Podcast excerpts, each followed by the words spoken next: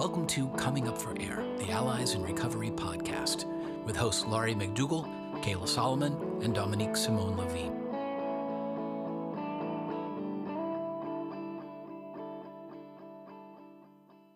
Okay, so today's discussion I think is a very interesting discussion. And I think it's incredibly informative for families that are looking for, and I'm going to put in quotes. I know people can't see my air quotes, but I'm putting my hands up and doing quotes treatment. We're going to talk a little bit about treatment, but I want to also expand on this. We're really talking about like what allies in recovery, what our definition is of treatment, but also recovery looking at it from like a recovery or the recovery journey process.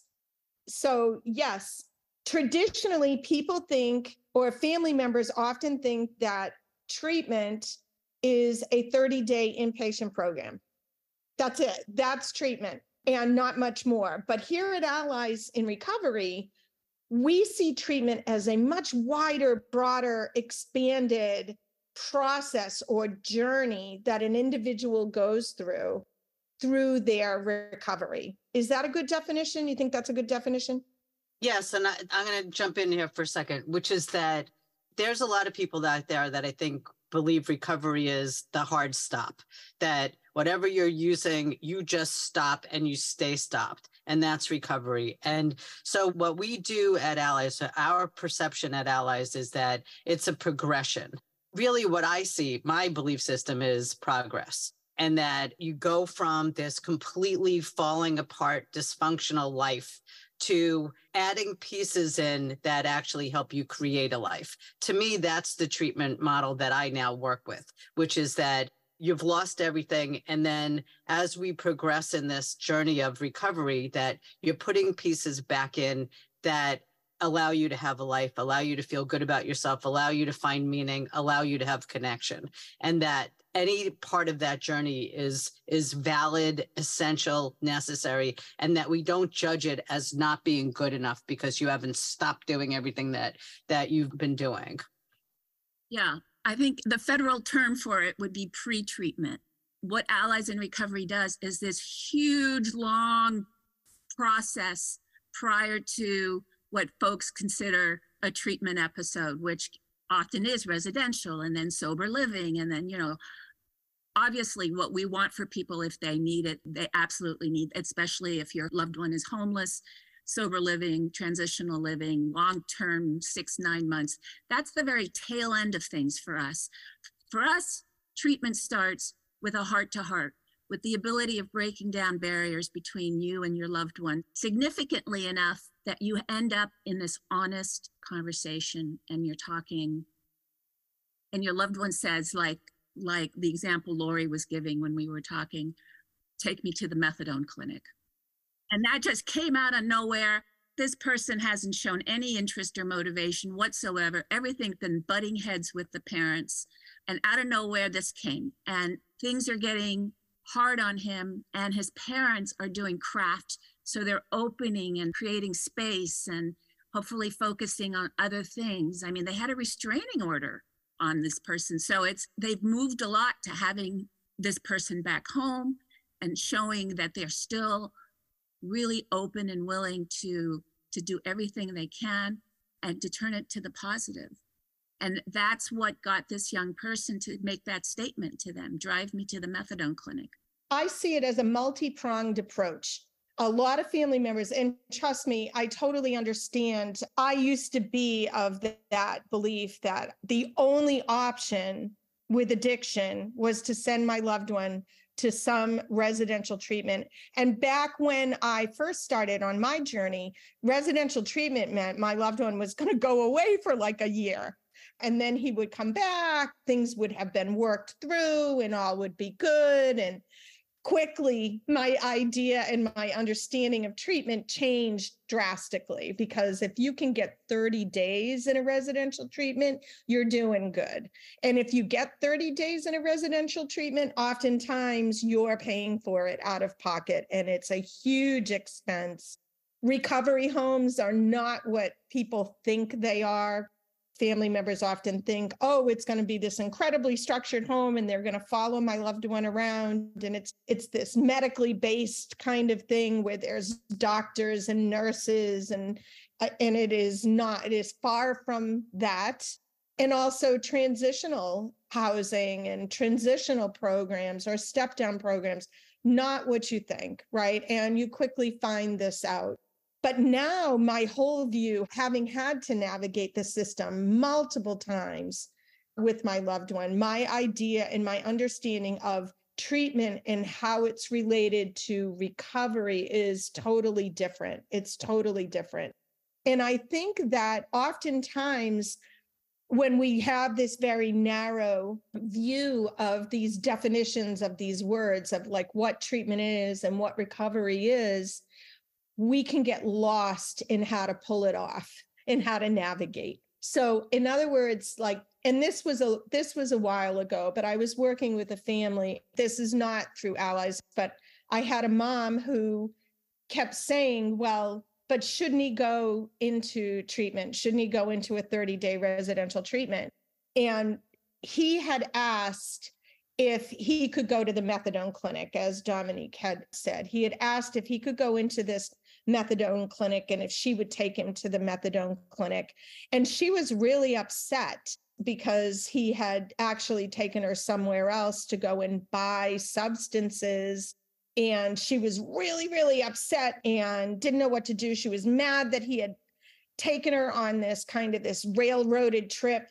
And I was like, no, no, no, no, no, calm down, calm down, because this is him saying, I need help whether he's brought you somewhere unsavory, he's actually asking for help, or at the very least, he's starting to say to you, I have a problem. If it's enough that he got you in the car to drive you somewhere, knowing good and well that you're going to realize that this is not a methadone clinic, he's actually admitting to you that he has a problem. And I know this is very allies in recovery and very craft now we've got to pull the most positive pieces out of this situation that we possibly can. And the positive piece is he's actually telling you and admitting, I have a problem. So it's like, no, get in there, sit down with him and say, I clearly know what's going on here. And why don't we just go home and start calling a methadone clinic right now? Let's get you set up within an appointment and then work from there hopefully you can get an appointment right away. If you can't, and it's going to be a couple of days that you may be a little bit anxious because we all know when someone's asking for help or agreeing to help, four days from now, the situation might change and they might refuse it. So you may set up an appointment and then they refuse to go. But you got to take the positive out of that. They agreed to go. They agreed to go. So don't get angry. Get in there and say, okay, okay, you're not going this time, but you know that there's options for you. And when you're ready, I'll do what I can to try and help get you an appointment as soon as possible. So I'm here.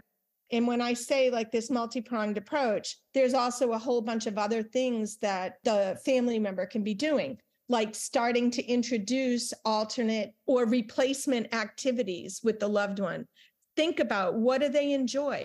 What do they like to do? Do they like to play an instrument?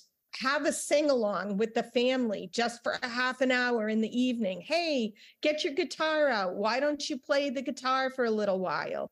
Maybe your loved one likes to swim. Hey, let's go down to the YMCA and let's do a little bit of swimming this morning. You want to come with me? Replacement activities. So, healthy replacement activities where you're not talking about addiction. You're not working on, you, you know, you've got problems and you've got to figure this out. And you get, nope, I'm looking forward to getting into the pool. How about you? We haven't been in a while. Come on, you know and even if your loved one brings it up say yeah i want to hear you we can talk about it on the ride if you'd like. And then just say come on let's just get in the pool and forget about everything for a little while.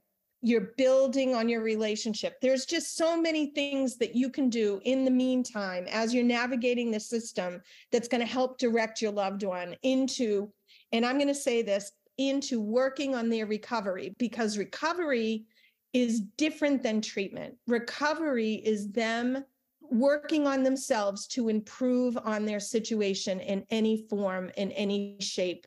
And you can help encourage that.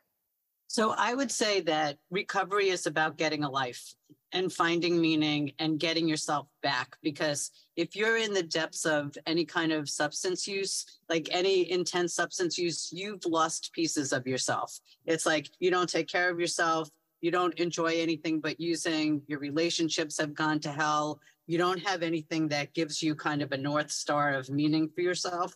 And what we're talking about is is helping the person get little pieces of themselves back. So what lori's saying is like if they like playing an instrument then how do you get that back? And you know we were just talking about this in the group the other day that this mother was like i'm trying to do things that i know he likes not that i necessarily like. And so she's becoming more informed of the stuff that he likes and she's bringing the stuff up. And my daughter's a great example of it. She doesn't like pretty much anything i do but she loves to shop. And i have to like swallow my lack of desire to shop. And if she says oh do you want to go to tj maxx? I have to say yes.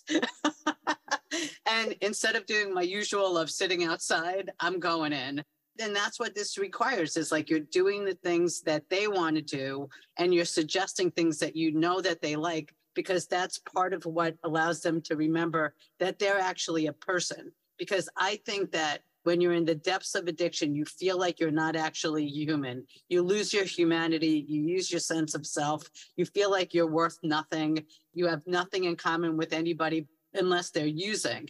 And so what we're doing is bringing them back into this you're part of the world. You're part of our life. You're part of this family. You're somebody I care about. And that is treatment because nobody thinks of that as treatment. It's fascinating to me that people think it's about going someplace and talking to somebody. But if they're talking to you, that's treatment. If they're engaging with you, that's treatment. If they feel cared about by you, not in the way that we do it, where it's like, did you do this? Are you okay? Blah, blah. That's not what I'm talking about. It's more this kind of stepping back and engaging in a much more open way, a much more curious way, and also connecting with them in a way that it's small ways of being alive and, and being a person. It's helping the individual to realize that they have purpose and meaning, that they are not just addiction. And I'm going to say this because I do feel like my response to my son's addiction early on the journey I didn't realize that I was actually possibly making it worse because I was so focused on the negative things that he was doing that I couldn't see the positive things that I could utilize the good things about him or the you know the good characteristics or the things that he liked or he does have purpose and meaning outside of addiction. He's not just addiction He's a brother, he's a son, now he's a husband, he's a person, he's an individual. And so when someone is struggling with addiction like you like you said Kayla, they've lost parts of themselves. And all I'm going to do is I'm going to spend a lot of time trying to help them find those pieces again. It's such an interesting conversation on so many levels there's a question this morning that we're going to tackle in our discussion blog, but it really hits home this point on a very practical level, which is the family is trying to address their eldest son's issues, and it had been opioids, and he got on to methadone. And about seven months later, he started relapsing. He had recurrences, excuse me, but not with opioids because the methadone was effective against that but alcohol, cocaine, and pot. And they're so angry, they're so flipped out because partly the the reoccurrence, but also the part that he's on methadone means that he couldn't go on vacation with them because you can't transfer your your daily methadone dosing to another clinic in any short time but you can do that but it's a process in a, in a methadone clinic to get the dosage somewhere else so all they can see is how terrible the situation is. He didn't use opioids. He's still on his methadone. If he's not doing anything other than the methadone, then the family has to really step in the way we're describing to create the positive, the honest communication, the connection, the warmth, the insight building, the responsibility taking. I mean, there's just a whole way of being around this young man that could promote his willingness to do more than just methadone, which obviously is needed if, if methadone alone isn't cutting it. And I've been on methadone a couple times. I can tell you, I've been where he is. And, you know, at one point I would have snorted the little white things in the carpet. I was desperate to get high, and I knew opioids wasn't the choice. And so I was trying things I'd never tried before. It's part of what happens when you get on medication for opioid addiction. Same with alcohol, because I've been on naltrexone and antabuse for alcohol. I can tell you, you feel like you don't know where to put yourself because there's a whole world of recovery that goes well beyond just quieting the craving for the drug or, or the alcohol. And this part is pre-treatment. You are there, you're home, you're you're in communication with them. What you do is part of the recovery process. And I would argue, just because I'm this is in my head, I'm looking at funding all week. The Department of Health and Human Services doesn't fund the family work. You have to have a loved one that's in the services of a, a Department of Health and Human Service program to be counted and to be funded. So there is no funding for these kinds of family programs, and yet pre-treatment, and I mean decades sometimes, 10, 13 years of trying to understand this and trying to do it differently. When you come upon craft, as I did in 2002, I went, oh my God, they figured it out. What a family can do, what works, where the guardrails are, and we have taken this so far in 20 years, so far that we have a conversation like this into what is treatment and what is the recovery journey and where does it begin? How early can it begin? Can it begin with you in the day? And it absolutely can. It's an amazing program, and we're working hard to get it state funded wherever we can.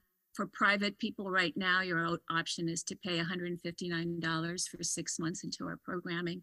That provides all the e-learning, it provides everything, the e-learning, the tailored answers to questions in the discussion blog, like I just described.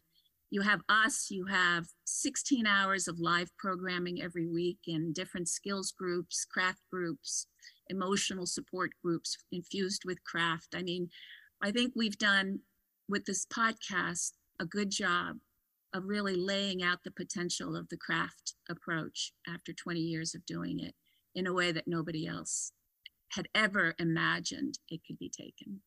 And I just want to say, as an addiction professional who's been doing this for many, many, many years, I think most of us started out with this black and white thinking. You're either using or you're in recovery. You're either in or you're out. You're doing well or you're not. And the one thing that I have absolutely shifted is into the land of the gray and the ambiguity of things because everything counts, everything. And that's part of what we're talking about here when it comes to both recovery and treatment and pre treatment, which is that any step towards progress, any step towards change, any opening, any positive interaction, any kind of engagement in your life counts. All of it is positive. And what we're saying is focus on that because as you start to pay attention to those things microscopically and not judge it as not good enough, then what happens is it actually accumulates. It's like you're building a structure, and the structure starts off in tiny, tiny, tiny little bursts of positive moments. And the more you notice them, the larger they get. Ironically, it's actually in the big book. There's the Dr. Alcoholic Addict section, and it talks about how when he was using, everything was terrible and his wife was awful and everything she did was wrong. And he actually realized when he got clean that he was everything that he perceived was actually affecting how he acted. So, what we're talking about is start perceiving the positive, start noticing it, start watching for it, both with yourself and your loved one and your family. And then the more you feed that positive system, the more the person starts feeling some breathing room for actually being able to engage in a positive way because they're already beating themselves up. They do not need to have you do that and your energy of positivity is such a big deal. And I'm not saying to do this if their behavior is awful, but what you're going to be doing is noticing what they're doing well, even if it doesn't count in the past. So, for example, in Laurie's example of when he said, you know, I want to go to the methadone program, the reason that we're saying this is a good thing, even if he winds up copping on the street, is he said something about wanting help. So that's the part that you're going to feed, not what happens, but that thought. And it's like you're not going to make a big deal out of it because then actually it becomes about you and not about them. But it's like, oh, so if you're if you're interested in methadone, there's also Suboxone. I've been studying on this. If you want to talk about that, I think that's great. Period. Stop talking.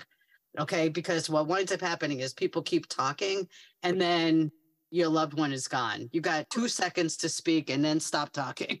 Oh, and, and oftentimes when family members find themselves in a situation like that, they're just angry that their loved one put them in this spot and that's all that they can focus on. And they cannot see that oh my gosh this is a moment when my loved one i know they dragged me into a tough situation but this is the first time i'm noticing that they are actually clearly showing me that they are aware that they have a problem. And that is a positive step. That is what you want to hone in on. And what I heard Dominique say, which I find very interesting, is Dominique, when she talked about being on methadone, but then reaching and starting to use other substances, to me, that's replacement behavior that's like, yes, I don't crave the opioid anymore, but I still crave or I still want to engage in some kind of an activity that's going to reduce the difficulties of not having the behavior when I was using. So, yeah, I won't use the opioid, but I'll use cocaine or I'll use alcohol. And that's what we're talking about when we're talking about replacement behavior. We're talking about, okay, people love to play sports. People love music. People like to exercise. People like to go to the movies. So help replace the using behaviors with other behaviors that the loved one enjoys, and they'll be less likely to. Not saying they're going to stop, but you may reduce the amount of use. And this is a craft tactic. This is a craft strategy is to add in replacement behaviors and replacement activities. And it's a wonderful thing to do because if you think about it, it's just mushrooms, right? It's like, oh, that's right. I love playing basketball. I think, you know what? Three times out of the week this week, you know, my son asked me to shoot hoops. Yay, this is a positive thing. This is a way to kind of redirect, which is what I think you were saying, Dominique.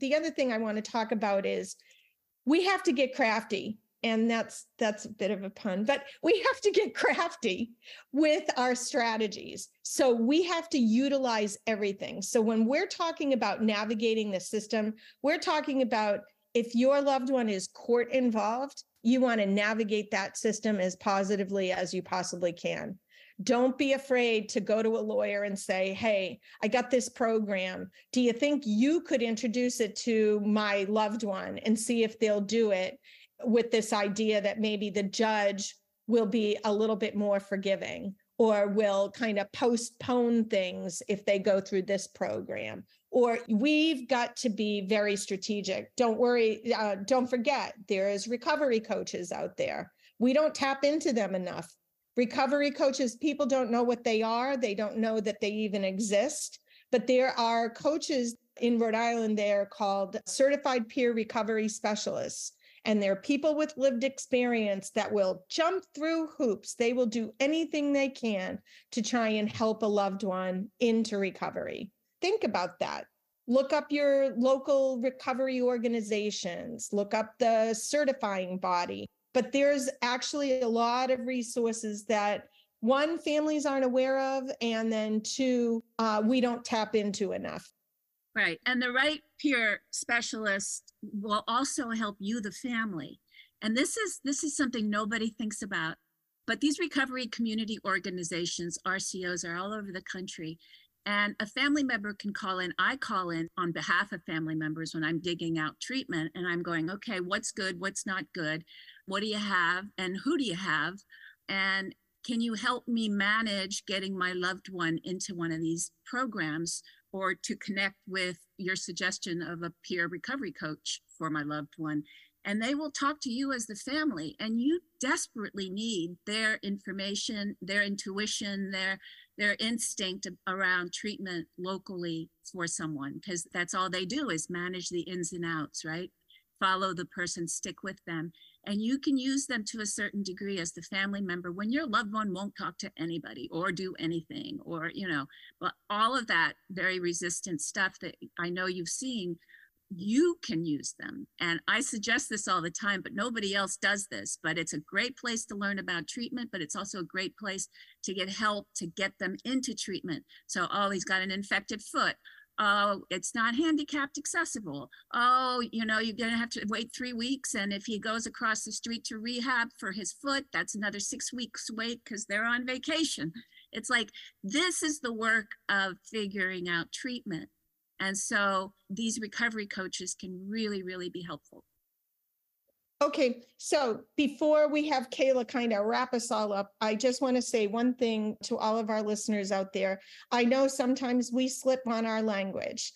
So I'm just going to say we typically we're at Allies in Recovery trying to change the language that we use to try and destigmatize substance use disorder but sometimes we slip as well. So just to let everybody know, we're trying to not use the word clean and not use the word sober because they happen to be stigmatizing. And so we use instead, we try and say like, um, a person is actively using or they're working on their recovery or a recovery home. And um, maybe we say uh, not using anymore or testing negative, testing positive, just kind of throwing that out there. Kayla, can you kind of wrap it up for us? So I'm going to start with what you just said, which is that this is progress versus perfection, which is we have this vision that about what we want to do. We have the values that we're trying to make happen, but we have to change over time. Nothing happens quickly. And I feel like that's what we're talking about here is that we know what we want, which is we want our loved ones to heal, to get better, to feel good, to get their life back. And that to me is the definition of recovery, which is that you're taking your life back over time.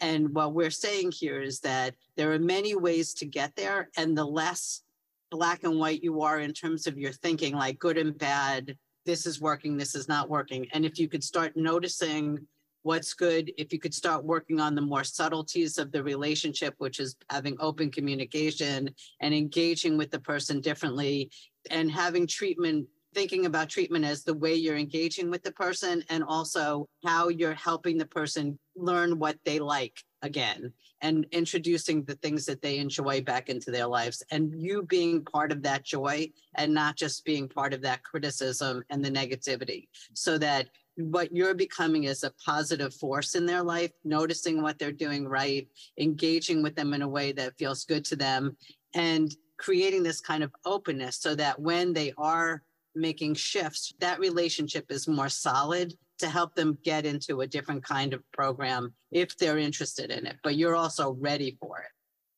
Thank you, ladies. Thanks for listening. We hope this episode of Coming Up for Air spoke to you. If you're listening in today on a podcast platform that isn't the Allies member site, please take a moment to give us a five star rating.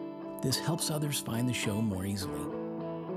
If you have a suggestion for a new topic or a guest for the show, please reach out through the Contact Us form on alliesinrecovery.net. Special thanks to our hosts, our guests, and our production team.